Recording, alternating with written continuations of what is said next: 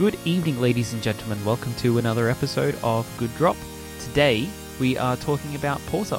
Yes, we are uh, excited to be back in the darker side of beer. Mm. It's been quite a while since we've talked about a dark beer. Literally the dark side because people died thanks to this beer. Yeah, and we'll uh, get into that a bit later on. Yeah. I'm Stu. I'm Michael. Cheers. Cheers.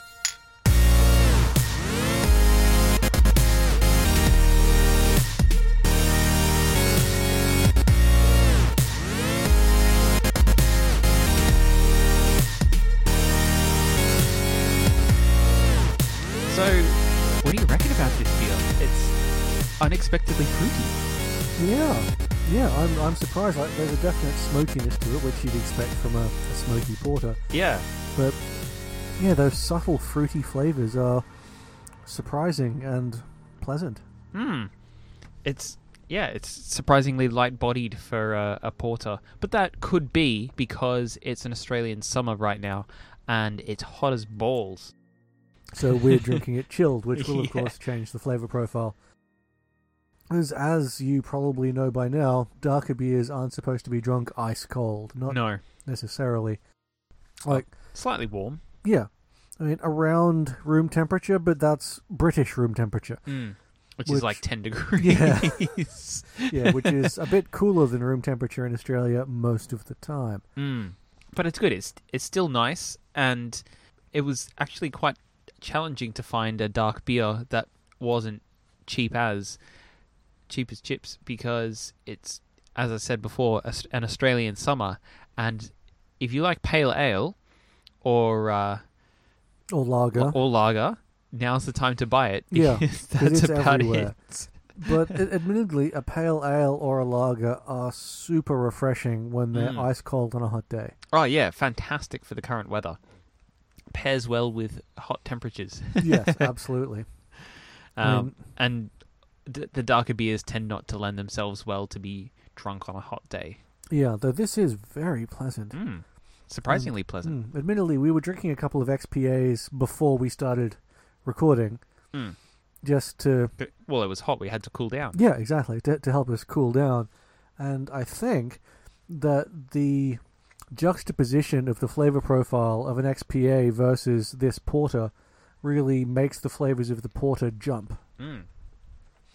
Definitely. So the the beer we're drinking, because we haven't actually told you what we're drinking yet, is the smoked porter by the Feral Brewing Co. It says we make sure the gentle bitterness of this beer is rounded with a classic malt flavor in a true porter style. But to make things uniquely feral, as we like to do, we add a subtle hickory flavor from German malts smoked over beechwood which gives this porter a truly special and unexpected character. It's flaming sensational. And it it is. I would say that they're not blowing smoke up our asses with uh, Yeah. with that description of their smoky porter. The uh, the pig character that I've got on the front is though. Yeah. So porter is has such a strange history. Yeah, And as, 'cause- as I said before, yeah, people have literally died because of this beer. Um, we've got a uh, well, we, we'll be talking about a flood, a porter flood. Uh, we're going to talk about poisonings, and we're going to talk about how it's changed over the last three hundred years. yes, the uh, the evolution of its production, and of course, we will briefly mention how that evolution resulted in it switching off to, as we mentioned previously, stout. Hmm.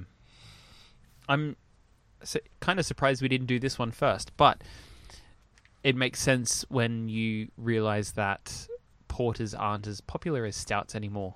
Yeah, and yeah, haven't been for a while, I guess, because of some really good stouts. Mm. But it, Um, I, I would call stouts an evolution of port, a natural evolution of porter, Yeah. because porter is a a beer that is also aged. Only a Hmm. little bit, but they were aging it at the brewery instead of sending it to the the publicans or the pubs. Oh, well, not originally. Traditionally, before 1700, London brewers sent out their beers very young, Mm. and the aging was done by the dealer or the publican. Yeah. So they, they held on to it.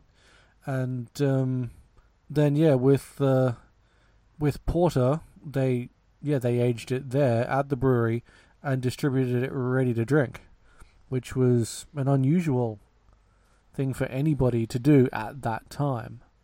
Yeah, and it's um, well, it was, and also back in those days, it was normal practice to to serve a, a beer that was a mix of different beers brewed in individual beer casks.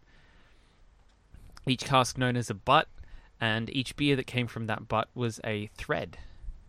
So uh, a mug of beer might contain several different threads of blended beer, with three threads, a well-known term at the time. Right, so you'd have three threads of beer butt, and and that was normal in the 1700s, uh, apparently. Well, I I would say that back in the 1700s or the 18th century, they didn't have the knowledge to be as consistent in their brewing practices as they do today. Mm, but they did develop it at that time, though.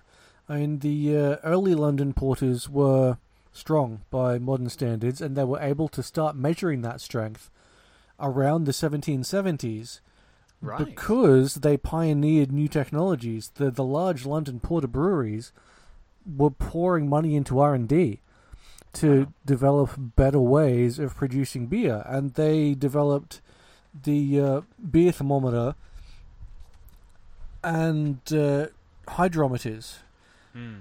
Which um, assisted them in things like measuring what the alcohol percentage of their beer was. Right. And uh, back then in the 1770s, they recorded the strength of porter as 6.6%. Oof.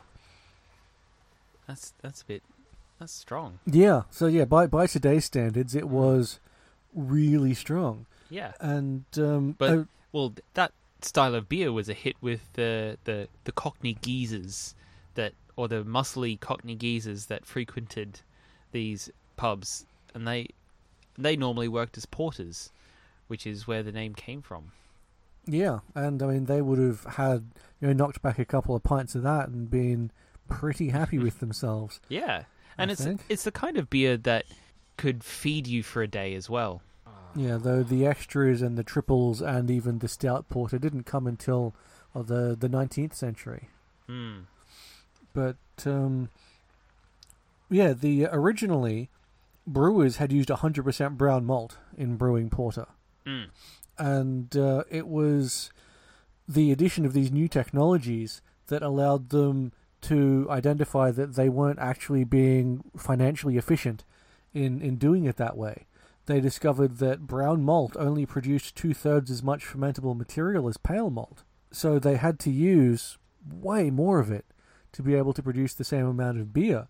Yeah. So they well they started to cut corners They And- did. and um, and they were using to cut corners. Some brewers used molasses and burnt sugar to artificially color the ale, and others began evaporating uh, the wort until what remained was a coloring consistency of treacle. So with this dark syrup then used to to color the beer. So they're cheating. Yeah, so let's uh, let's get into why though, because the why is interesting. Because the brown malt was actually really cheap, Yeah. which is half the reason why initially they didn't care that they had to use more of it. But during the Napoleonic War, a tax was put on malt. So the more malt they used, no matter what type it was, the more tax they paid. Oh, because they needed to feed the horses with that. Yeah. With malt instead of the beer. Yeah, exactly. So they started using pale malt instead, and then making up the difference with a tiny bit of brown malt or a coloring agent Mm. to try and get the same flavors. And yeah, this is where we get into the darker side of the darker beers, the things that they used to try and get the color and flavor when they Uh, weren't using brown malt. Well, I- I've got a list here this time. Um, so, so because of this, yeah, because there was a huge demand and people were trying to avoid the tax, they were using things like poisonous exotic berries, uh, opium, Indian hemp, strychnine, tobacco, darnel seed. I'm not sure what darnel seed is, but it sounds uh, poisonous. Uh, you've got uh, logwood and salts of zinc, lead, and alum were thrown in as well. So lots of people died from that. Yeah, Lots of people. they would have done. And uh, finally, the Well, that yeah, that that reminds me of absinthe as well because they were using, I believe, if I if I'm recalling correctly, they were using uh, copper arsenic to color the the fake absinthe green. yeah, and that would have left some very unhappy or very dead Yeah, customers. Unhappy or dead. Yeah, they were definitely cheating with the the green coloring as well. yeah, And, So- I mean, if there's such a huge demand, I can see why they do it. Doesn't mean they're ethically right, but I can see why. yeah, where they're trying to save some money, and um, yeah, in 1816, the British government decided to save some lives by passing a law that prevented the use of anything other than malt and hops in beers. Mm. Thank And goodness for that. Yeah, and of course that meant that they couldn't put any additives, couldn't put any colors, couldn't put anything to artificially augment the flavor. Yeah. Which meant that things got seriously expensive until the next year when a fantastic innovation by a man called Daniel Wheeler in the name of the malt roaster. Yeah, and he came out with uh, what's known as patent malt or black malt, or in some cases patent black malt. Yeah. The the patent number 4112 called New and Improved Method of Drying and Preparation of Malt. It's a fancy name for a malt roaster. Yeah, it was basically kilning barley malt to the point of carbonization at roughly 200 degrees Celsius. Very very similar to how you roast coffee. Yeah, and um, so they were getting it to where it was nearly disintegrating, but not quite, and then using that to make beer. Mm. And the, and well, the best part about it is that it left a lot of the sugars in there still, so they could use less uh, pale malts to produce the brew. yeah, so uh, brewers were at that point able to produce a porter from a 95% pale malt and 5% black malt. Hmm. But uh, the majority of London breweries, even at that time, continued adding some brown malt for the flavour. Mm. And uh, I believe there is still an amount of brown malt used to this day in porters. Well, that's that's it's part of the flavor now. yeah, It's not. It's a, a artistic choice. A a yeah a craft choice. yeah, because they, they don't need to. It gets the colour and a distinctive flavour without it, Mm. but it's not the same flavour. No, and I mean, with with beer, if you change where the water comes from, it changes the flavor of the beer. So adding a tiny amount of brown malt instead of 100% black malt creates a very different beer.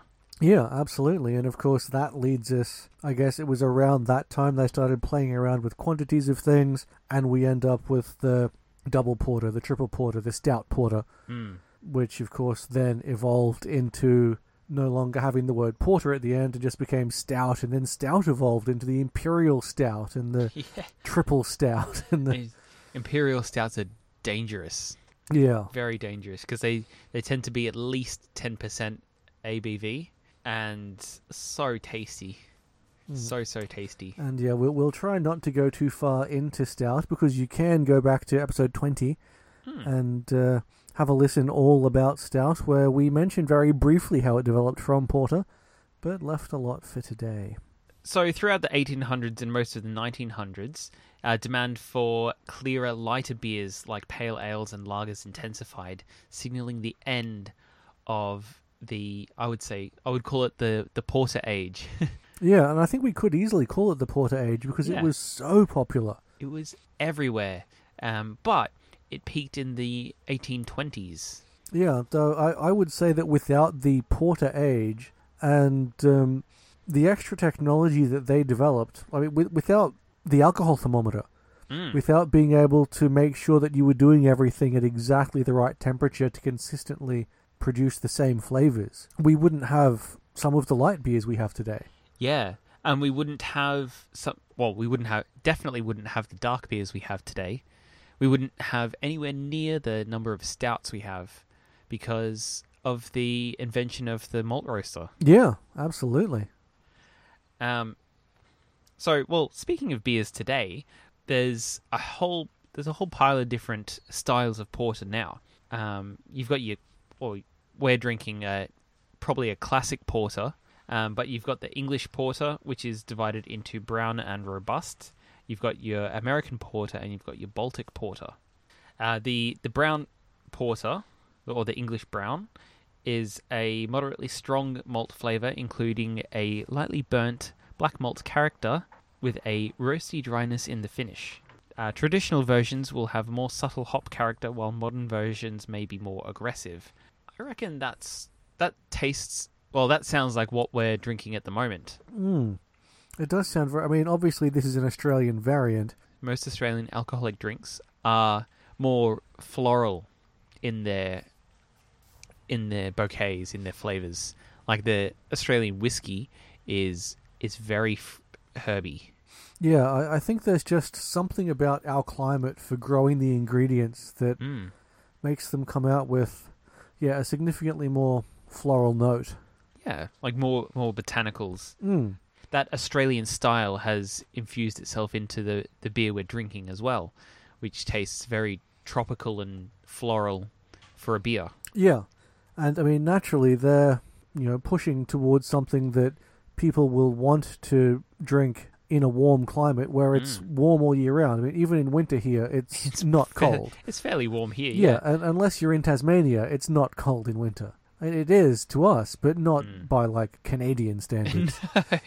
uh, so the second one is the robust porter, which is, as its name suggests, a more intense beer with roasty malts, sometimes with a pronounced hop bitterness. So definitely not this one. no, definitely not this one though. A, uh, I think I have had some hoppier porters before, and they are very pleasant when uh, when the weather's right for it, and Mm. with the the right accompaniment. I think like if you're drinking it with a meal or something, it uh, goes quite nicely. Hmm.